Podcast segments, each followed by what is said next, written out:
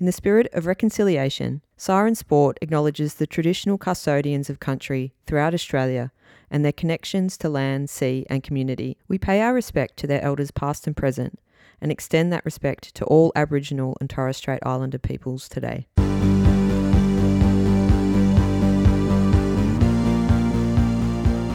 Hello and welcome to episode six of the Siren podcast, I think.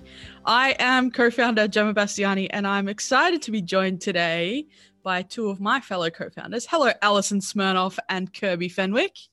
Hello. Hello. Nice to be back. Yes, it's been a bit without you. I've been busy. Sorry, guys. It's also weird not hosting. yeah, I feel in a weird at a weird level of control over you right now, Al. I know. It's like you're on a power trip or something. yeah, that sounds like me.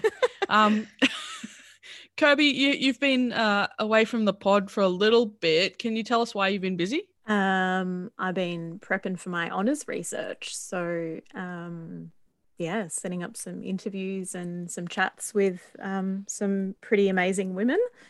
Um, so, my honors research is about women in sports journalism in Australia. Amazing. Awesome. I'm really excited for you, but also I don't envy all of the work that goes into that. Look, this is the fun part, Jem. Um, so the hard part is uh, next year when I actually have to write something that says something about all the all the conversations that I've had. So, uh, but enjoying the beginnings of the fun stuff, which is all the interviews um, that I'm going to get to do. It's funny that you say that because before we started recording, I was just complaining to Al about all the assignments I have due for my own post grad studies and how much I hate it. So I'm glad you are taking the positive approach while I am very much taking the negative approach. Yeah, come talk to me in about eight months, I reckon. and I just drew a line like no pro- post grad study for me, thanks. no we, we all make our choices. Yeah, I'm very comfortable with mine.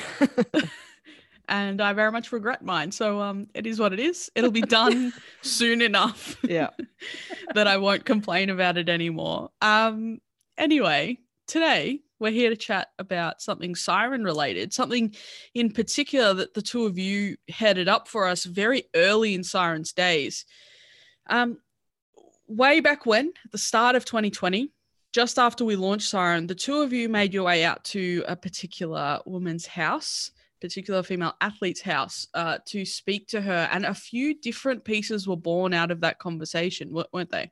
Yeah. So um, Al and I went to chat to Anne Gordon, um, who was a pretty amazing woman. She captained the Australian team, was the first. Um, how do I phrase this? The she was the captain of the first Australian team to play at Lords. Cricket team. 19, cricket team, yes, back in the in uh, 1976, I believe it was. Um, yeah, Al and I went out and were very, very lucky to be able to sit down and have a chat with Anne. Um, Al videoed, um, videoed that chat, and so we were able to put together um, a video of Anne talking about her experiences. Um, and then we also um, wrote a story up as well. So, um, yeah, really, it was a really, really exciting project. I don't know how Al feels about that, but that was, that's one of still one of my highlights um, from all the stuff we've done with Siren so far.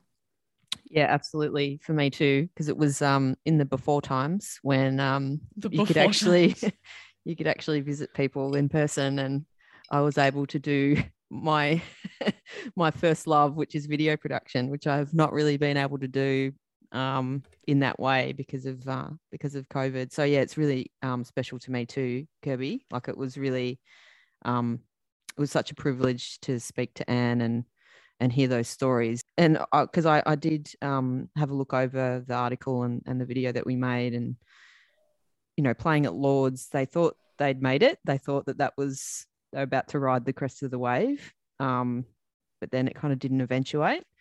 Um, so I'm really glad that we got to tell her story. So, excuse my ignorance because uh, when this all happened, I was very much distracted, probably by football, let's be honest. Um, How did it come about? How did it happen that you went to Anne Gordon's house? It was a lead up to the T20, the World Cup. Um, and I don't know if anyone knows this about me, but I'm really into the history of women's sport. Did not um, know. I am shocked. I'm shocked to hear that, Kevy. um, and I was really keen to do, you know, take a historical perspective. Um, you know, maybe talk talk to some ex players or some some women who had been, um, you know, involved in the history of the sport. You know, had and had participated and and made a huge contribution to getting women's cricket where it is today, which is, I mean, a pretty good spot.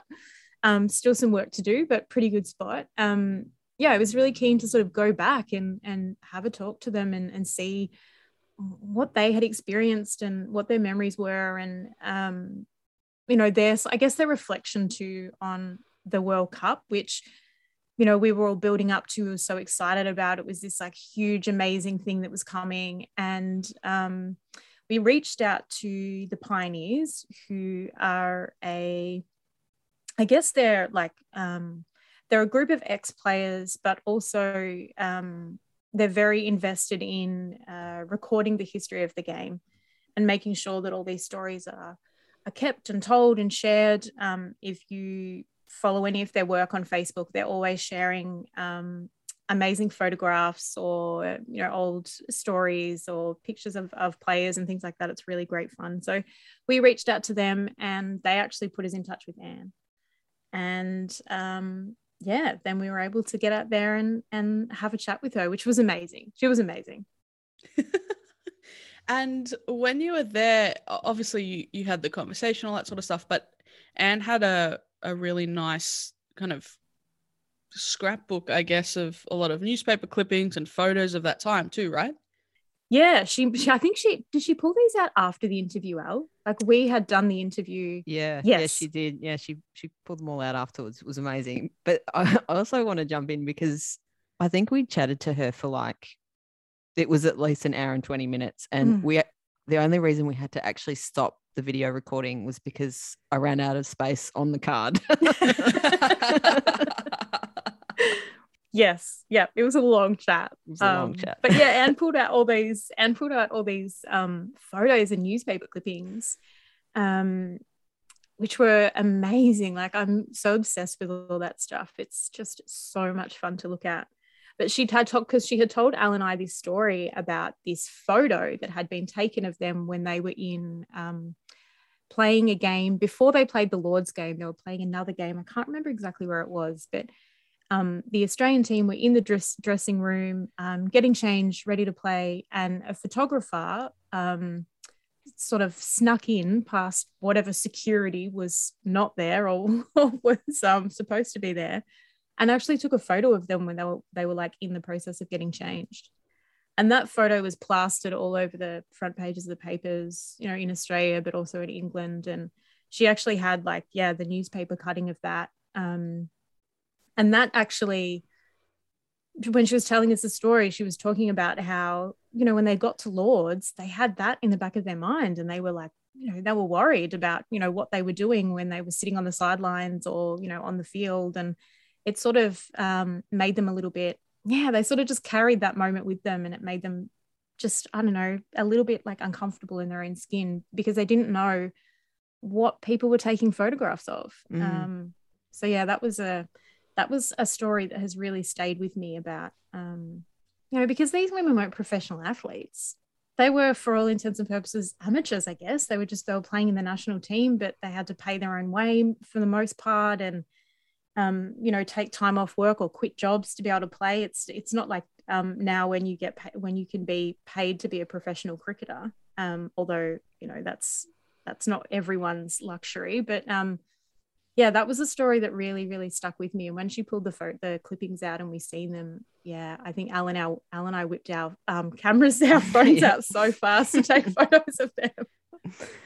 Yeah, and that that story added to um, when Anne describes actually them playing at Lords, and and we, we talk about it a lot now, and um, and sports facilities and how they're female friendly and things, but they were they were very aware of the fact that they were in a space that was not made for them.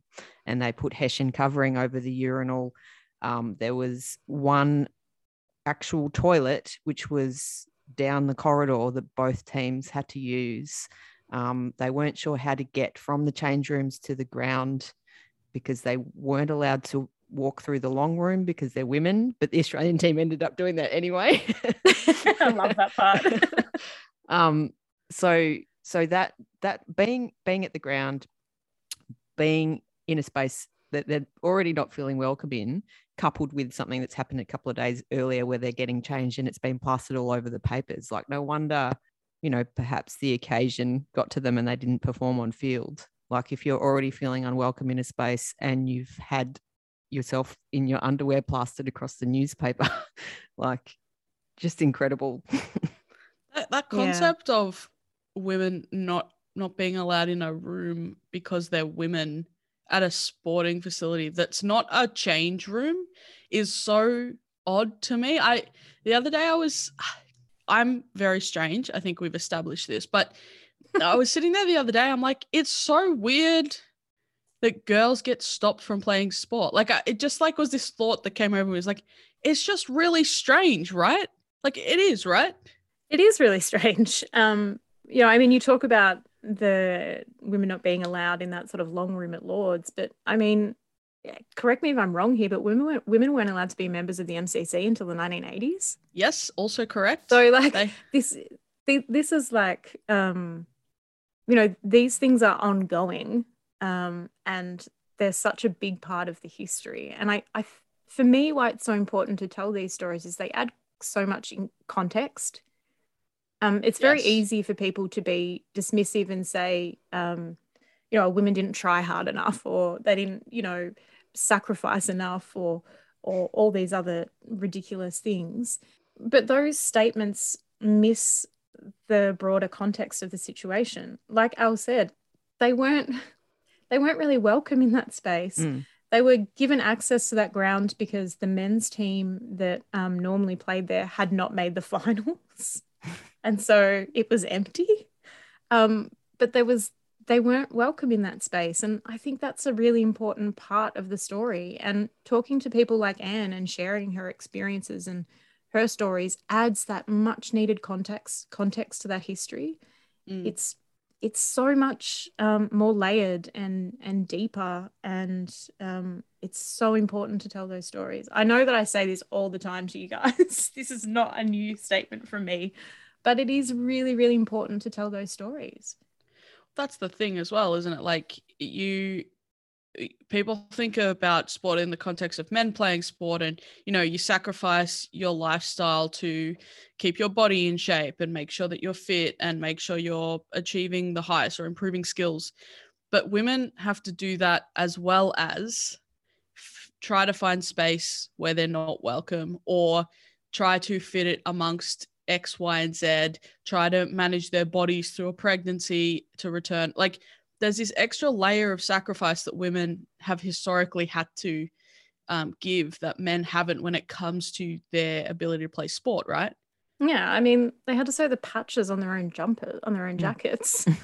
like, I mean, yeah, stuff like that. You know, I mean, Anne told us that she had to, um, you know, when she, I think when she first played her first state game for Victoria, she had to pay her own fare to get yeah. to WA to play that game. Mm. Um, you know, I mean, that's that stuff is like just mind-boggling. Like to think that you are playing for a state team, and yet you've got to sew the, your own patch on your own jacket, and you've got to um, you got to pay for the train ticket yourself. Like it, it's funny that you bring that up as well because I won't talk about the ag- exact context of what we are discussing, but there are examples of you know having to apply your own sponsor logos to your uniform happening now in women's elite sport.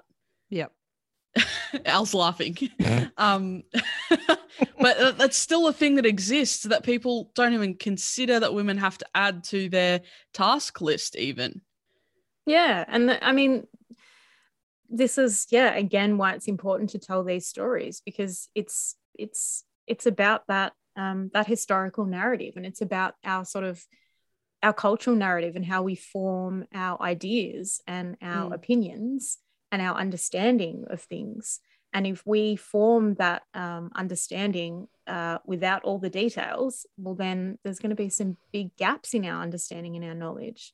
Yeah. And yeah, that's why we've got to keep. Yeah, sorry, I'm just harping on now. I just to Tell get this tattooed on my forehead. Stories. Got, just got to keep telling those stories. Absolutely. But Kirby, there's something like an observation that you made last year. Was it last year? 2020. What is time? Um, 2020 was last year. yeah. And um, the pandemic hit and the world stopped and sport across the world stopped. And your mm-hmm. observation mm. was, well, no live sport was being played.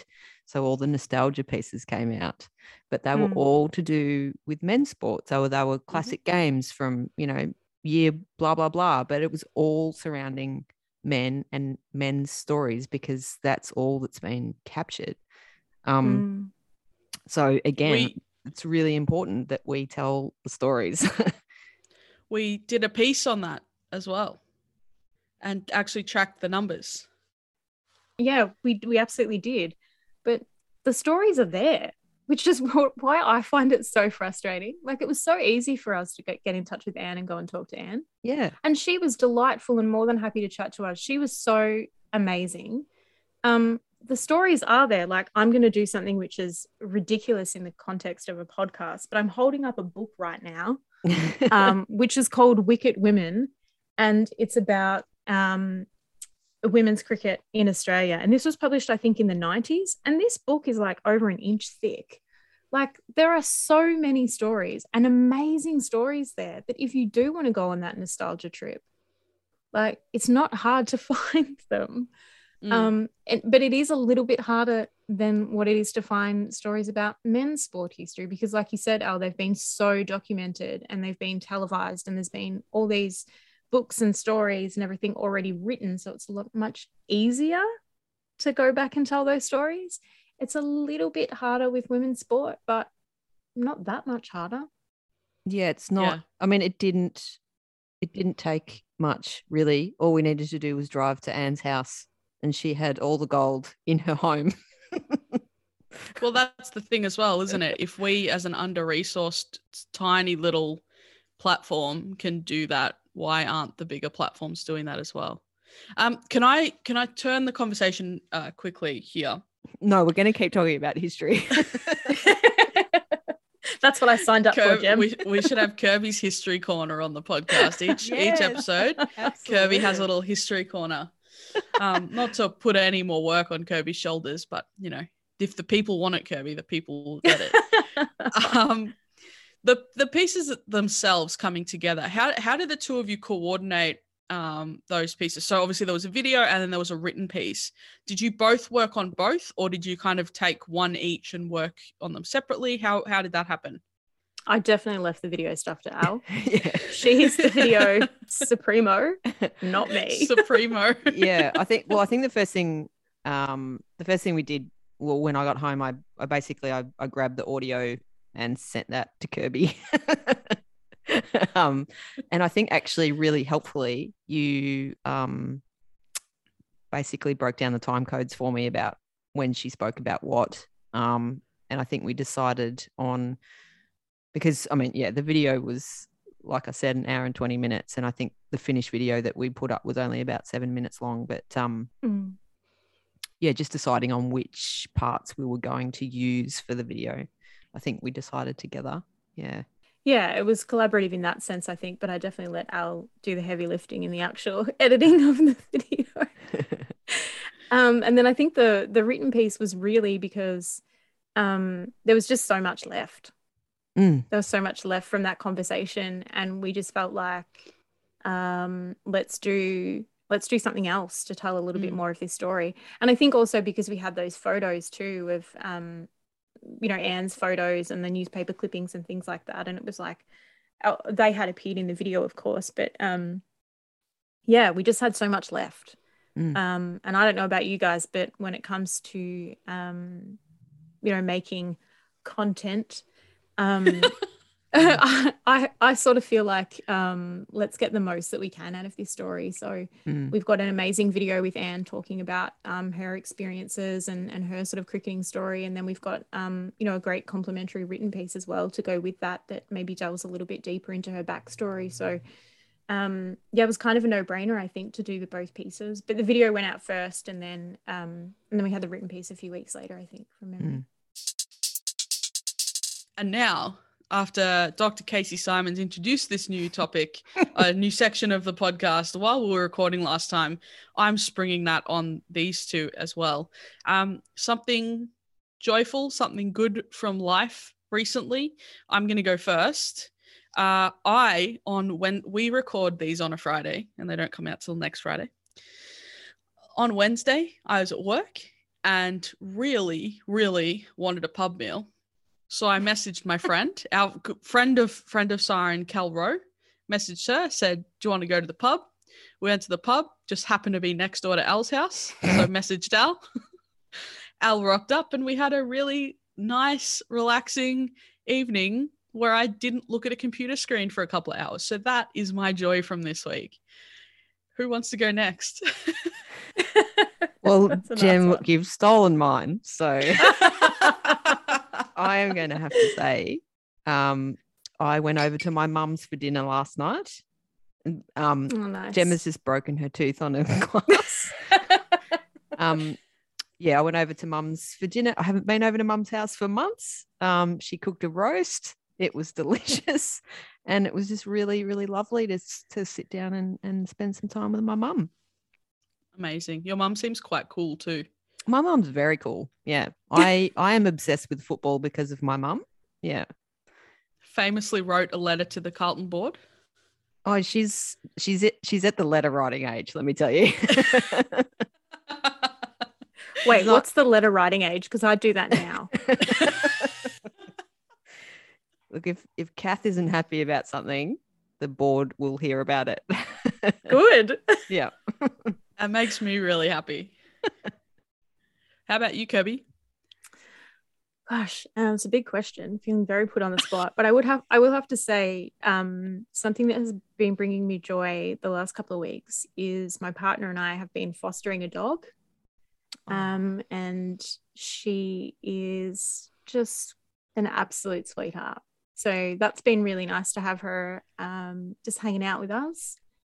Um, yeah, we're gonna have to say goodbye to her in a couple of weeks when she gets adopted. But um, yeah, that has been bringing me an immense amount of joy, being able to just spend time with her and see her sort of um, come out of her shell and feel safe and, and happy with us. Um, yeah, that's been really, really lovely. She's very cute too. She's ridiculously cute.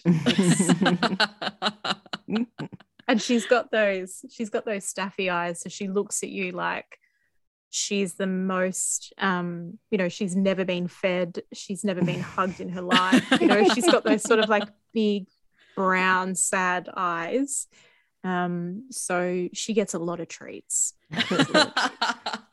I can imagine uh, anyone living with uh, Kirby and Alex uh, would automatically get a lot of treats. It's a very treat friendly house